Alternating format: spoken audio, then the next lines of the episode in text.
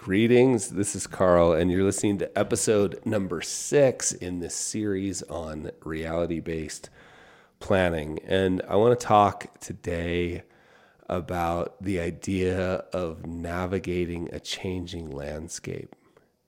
And specifically, that real planning, a real planner, using that term broadly here, a real planner is not a defender of an outdated map. They're a guide in a changing landscape. And I, I want to sort of circle back to the little analogy that we introduced in an earlier episode. I can't remember if it was one or two, I think it was two, where we talked about the mountain guide. Right? So, what's so fascinating to me is let's just dive into this analogy again, right? Let's just continue with the, the Grand Teton. Um, if I if I'm a guide on the Grand Teton and I'm taking a group of clients up the next day, I know what I do. I, I have a route plan. And at, at a certain point it's literally drawn on the map, right? Like I drew it on the map. This is where we're going. And and uh, you know, I'm to I'm to get a sense of that. I'm to know the plan really well.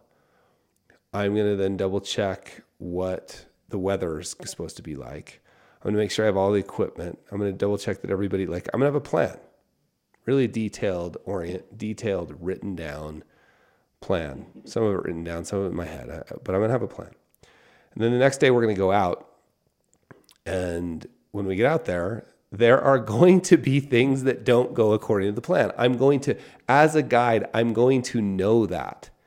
In fact, I've I've guided trips and I've started telling people, in fact, I'm doing a trip in November with a friend. They're flying in here. We're going to go down to the southern Utah desert. And I've told them, I have a plan, a detailed plan. And I promise you that things will not go according to plan. And in fact, I'm going to go further and tell you that the best parts of the trip, the trip that you'll remember, the, the parts that you'll remember the most, will probably be the bits that don't go according to the plan.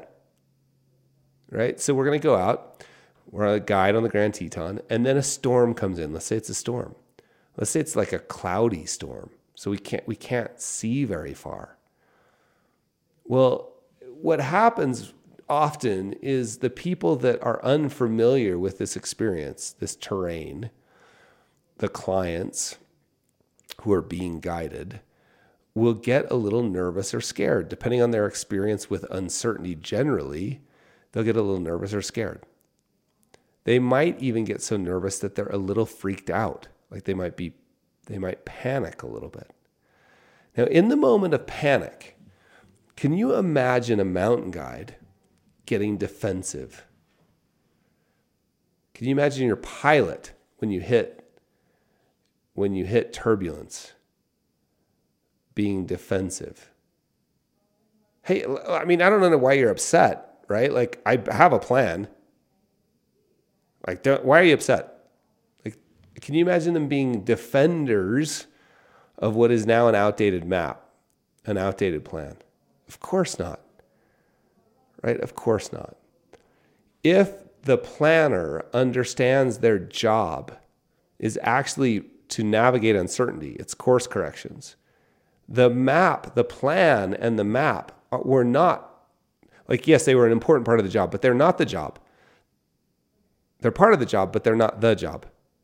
The most important part of the job is this navigating uncertainty. If the planner understands that, if the mountain guide understands that, the mountain guide can be empathetic. They can literally say, Yeah, I, I can understand why you'd be scared right now. It's really cloudy. It's hard to see. We can't even really see 10 feet ahead of us. I can understand. Right? That's such a different posture than most planners take. We defend and defend and defend. We spray people with facts and figures. I have a plan, don't you know? Out of the 257 days this year on this mountain, there hasn't been a storm like there's never a storm. It's a storm, and it, you know all storms only last seven minutes. On average, storms last seven minutes. on average, visibility is 50 feet. I don't know why ours, ours is only 10. It's 50. It's not actually 10, it's 50. Like that, that would be crazy. What instead, if if real planning, if a real planner is not a defender of an outdated map, they're a guide in a changing landscape. If they understand that, they can have empathy and then reach across and grab somebody by the shoulder, look them in the eyes, and say, I've got you, right? I don't know exactly what's going to happen with this storm, but I've been up here in storms before. And if this is a new storm, like kind of like a storm I've never been, I've got a whole bunch of tools in my backpack. We're going to figure it out. I don't know exactly what we'll do, but I'm an expert at not knowing exactly what we're going to do.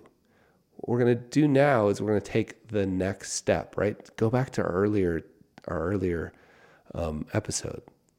We're going to get really clear about where we are, and then we're going to solve for the next local optimum. We'll take the next step. We'll be a little less wrong and a little less wrong and a little less wrong because right now it's impossible for me to be precisely correct.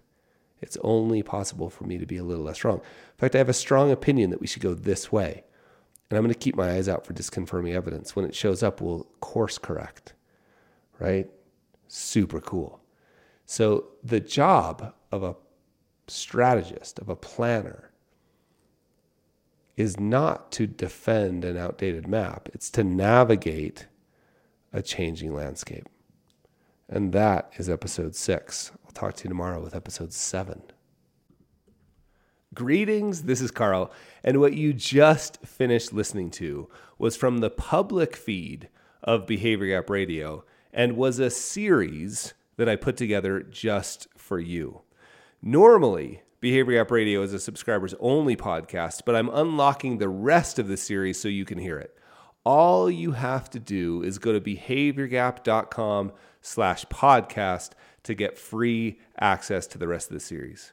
Again, if you want to hear the rest of the series, just go to behaviorgap.com slash podcast. I'll see you there, my friends.